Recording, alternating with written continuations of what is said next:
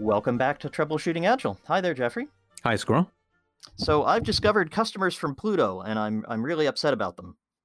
Really? Well, that sounds like really anti-Plutonian. What's what? What do you have against customers from Pluto? Well, nothing, but um, none of the people that my customers and my clients and the people I talk to serve are on Pluto. So I think they should go to, to consultants on Pluto, and, and they shouldn't come to me. And we should make sure that we don't write user stories that are designed for customers from Pluto. So that, that's that's what I discovered this week. Oh, I see. So Pluto's outside of the target market of who you're working with. Yeah, unfortunately, shipping costs are too high. what do you mean by customers from Pluto? Who are these people, and how did you come across them? Well, well, let me uh, give you a user story, and I, I, feel terrible because the poor person who wrote this, I, I, I, don't want to give them a hard time. I've anonymized it, and if they happen to listen to this podcast, I'm not in any sense saying that this person is bad for writing this user story. I'm, this is so common and so painful uh, that I just wanted to use an example. So here's a user story I encountered this week. Uh, as a user, when accessing my service, I want to be displayed an intuitive environment that clearly houses all the information I need. Mm. And I have never met a customer who talks that way. If I walk up to a, a hundred or a thousand or a million people on Earth, I don't think any of them will in, be interested in accessing their service, displaying an intuitive environment, or housing information. Ah, Oh, okay. I see what you're saying. The people, the, the key thing sounds like you're you're honing in here is that people don't talk this way, and that it doesn't capture how people feel and and what they actually want from their service. It's getting dangerously close to as a database. I want to constrain the um, uh, and normalize my data or something like that that we did talk about that problem with user stories uh, back in July. We, we did a session on user stories gone wrong, uh, which I remember. Yep. Yeah, we will we'll talk about that. But so you're saying this is in a sense getting close to um, people have a, a, solution in mind, in the same way there we talked about how people might have technical tasks they want to do and so they make it okay to do them because they go and write quote unquote technical user stories. In here someone it sounds like that you think they have a, a, maybe a solution in mind and therefore they've invented these customers from pluto who who who want that thing. Is that is that what's happening Possibly, but you know, it's actually really hard to tell in this case. So, um, one of the things that, that you reminded me about is that Alistair Cockburn, I'm not sure if he invented user stories, but he said one of the smart things about them, which is uh, user, a user story or a card, is an invitation to a conversation. It's, it's uh, a promise to have a conversation. And, and this one certainly invites a conversation. There's no question about that. Uh, so, a conversation is very helpful. Um, but the the problem is that I can't tell even where to start that conversation because I don't know what problem this is solving. I don't know this user. I can't empathize with it. I can't understand it. So uh, in, in, the actual situation, the, the person is is uh, indeed in this kind of feature factory environment where uh, the, there's a, a, long list of things that someone hands to this um, product manager. And by the way, it was all the product managers in their in their team who were who were doing it this way. Um, I've just picked on this one because it was so clear. That, that, that there's people who in, in the business who hand over a list. I'm sure our listeners are very familiar with this kind of situation. And the product manager goes, "Okay, great. Let me write a story for each item in the list." So there is uh-huh. an element. There is an element of that kind of retrofitting. But when I had a conversation with this person, I found out something really interesting. That this person really had somebody in mind when she wrote this story. In fact, she had herself. She had herself in mind so she was thinking that she herself had this problem, whatever problem it was that she was trying to get to. And, and once we managed to talk about uh, who she was, uh, a busy mother, uh, lots of things to do, uh, and what problem she had, which was, and the specific problem that she came up with, which was really, really helpful, uh, was that she had bought a new car and she wanted to update car information on this website. It has something to do with cars. I'm, I'm not going to go into the details. And that was really helpful because I could I could immediately empathize. Busy mother, okay, I'm not a mother, uh, I, but I'm pretty busy, and I know lots of busy mothers. They're from Earth, right? They're not from Pluto, so I understand them. And I've bought a new car recently, and I had to update a bunch of stuff, and that was a pain. And so I can really empathize with that problem and so I could also imagine the the emotions because we we I got her to to talk about what the emotions were that that went into this, and she said, "Well, I'm frazzled, and I'm nervous that maybe what I want to do with my car won't work. I'll turn up and it'll be embarrassing because the people expect the old car and it'll be the new car, and uh, uh, I'm going to be really happy and I'm going to have a sense of ease if if I can go in and update the car information and it'll be simpler for me. And I could immediately empathize. I, I knew what she was talking about. I've had experiences where I was frazzled and upset and you know, embarrassed that something hadn't worked. And I've had experiences where something was easy and, and simple, and I had joy in the, in the experience of updating something because it was so simple. Mm. So that was really helpful to get to that and have the conversation. So it's, so it's, it's interesting here because the the conversation worked. So if we, I guess in one sense we could say, no no harm no foul. You know, if we if we looked at this as simply um, a, a, placeholder for a conversation, and we're going to have a stack of of cards uh, and you know go through them together. You know, great. Now now we, we we've had that conversation, but that but it's still you. I can see that you've you've kind of honed in on something here. Well, first of all, we we both have seen these kind of stories that as I said, it looked like they had a solution in mind and were retrofitted. And I, I think part of the problem here is it, it can be very easy for people to skip the conversation and and just just take the cards as um, yes, we put them in user story, but that's you know, we, we're not really using as user stories. We're not really trying to develop empathy. And someone's going to read that and they go, okay, I see you want all the information together in an intuitive user interface. I'll just go do that. We don't need to have the conversation and and in fact, somebody outside the this person's team had gone through their backlog and gone through all the information. This this was one of many reasons that they brought me in and why we were talking, because this person had gone through and said, "I don't understand any of this. I have no idea why we're wasting our money on any of this stuff."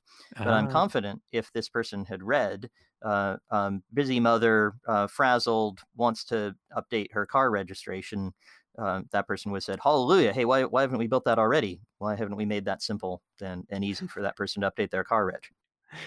Okay, I really like where this is going now. In part because we can come back here to sort of the, the symptoms here, because I, I think getting that um, that story is going to generate very different reaction, different dynamics in different teams and it sounds i would say that maybe you have a team where where people say look I, I don't understand this let's have a conversation and they have that conversation and they go okay i get it now when things are when when, when the team is functioning well this kind of shorthand in the user stories might be benign oh absolutely the the, the problem comes is there there you may not have those dynamics happening already and the story format is supposed to help encourage those conversations. In in this case, it sounds like it's not really doing that work. I, I had a couple thoughts that come to mind about it because one element you mentioned was it sounds like even if instead of as a user kind of starting here, we could have given a little bit more uh, um, depth to that user.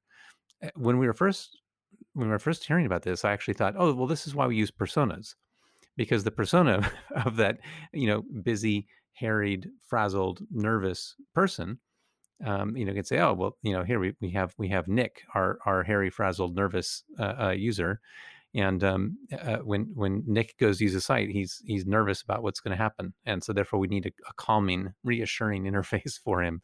Um, one of the reasons for personas is to carry some of that um, um emotional context, so that you can actually imagine someone more clearly um, identify that story with with some human needs. I guess a shorter version was simply you could have said as a nervous user. you said what made sense to you. There's a key element here, which was the emotional context. Exactly, and it, it actually turned out that what that what I was uh, strongly encouraging this group of product managers to do was to identify actual people. They don't have personas, and they were noticing some of them who've who worked in other places with the the same uh, uh, job role said, Yeah, we used to have these personas at the other place and we don't seem to have them here. I said, That seems useful, but look, let's take a shortcut.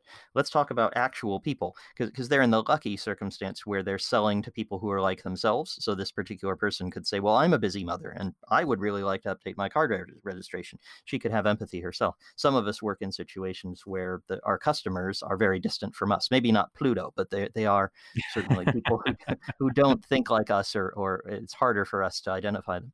And personas are useful in both cases uh, because there's always some differences and it's useful to have common language. But for these guys, I could take a shortcut and say, all right, so instead of saying as a user, you're going to say as this person, it has to be a real person. I have to be able to go and find them and say, hey, you, uh, do you want to display an intuitive environment that houses information or do you want to update your car registration? And um, that will help me and them to create the empathy.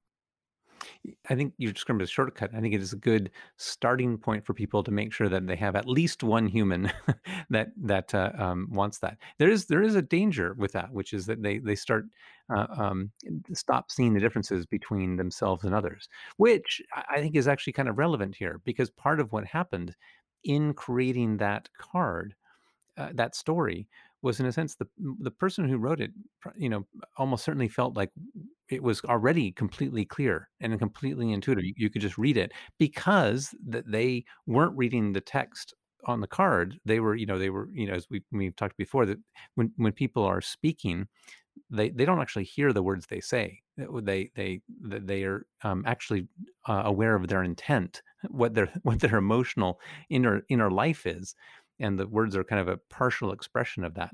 And so I think, and this is one of the the challenges in writing um, any sort of document. Uh, which is that we are uh, reading our own words with the context in our head. We read our intent along with with the words on the page, and and that in this kind of story design can lead to problems where a team is um, designing for real people, just not the people who they're hoping to sell to.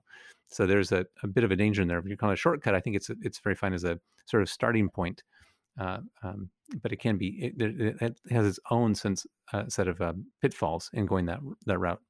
Absolutely. And in this case, what I'm just trying to do is get this uh, group of product managers to think very differently.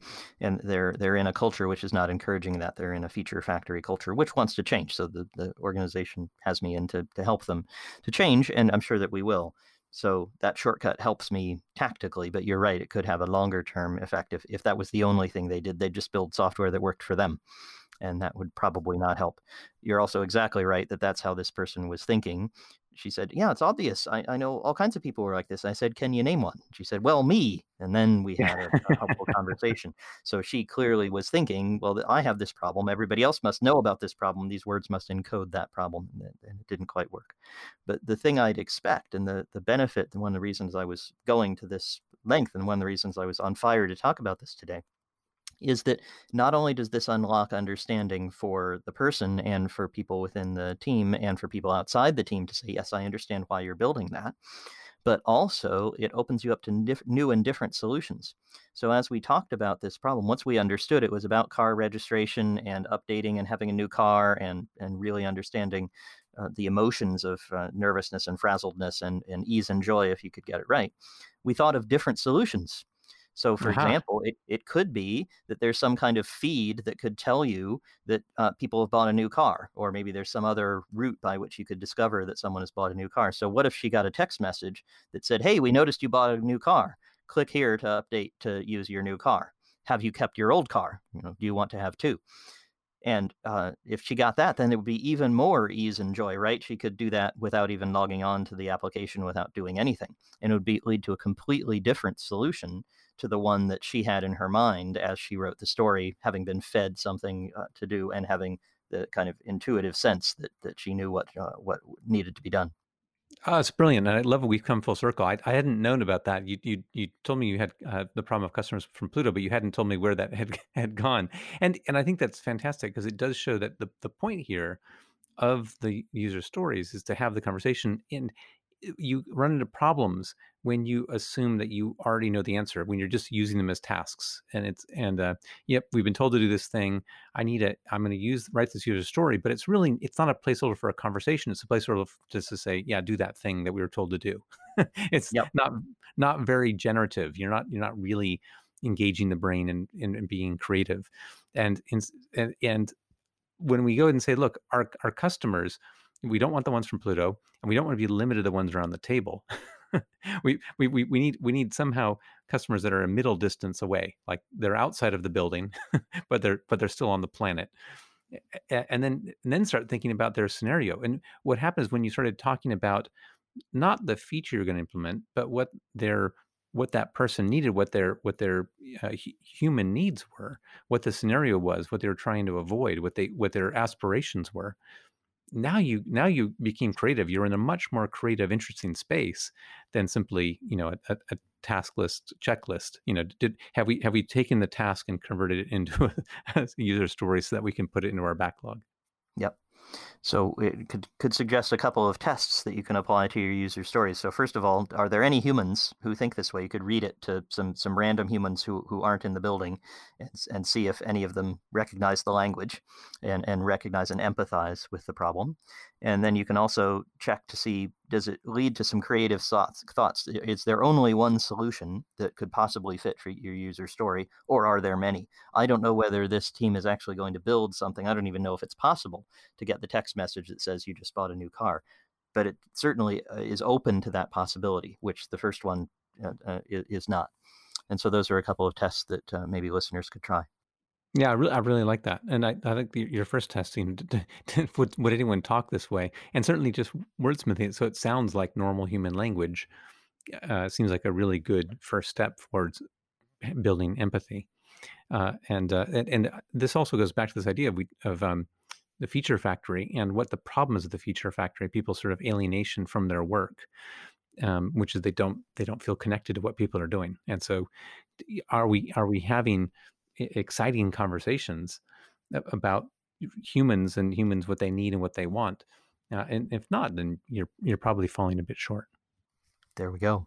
Well, if listeners apply those tests to their stories and come up short or don't agree with our tests or, or think that they do have customers on Pluto, we'd certainly like to hear from them, maybe even from Pluto. You can find us on conversationaltransformation.com and email and Twitter and pretty much everything else you can think of is up there. And of course, we also like it when you come back and listen to us again. We're here pretty much every Wednesday. You can click the subscribe button in whatever you're using, and you'll get to hear us again. Thanks, Jeffrey. Thanks, Squirrel.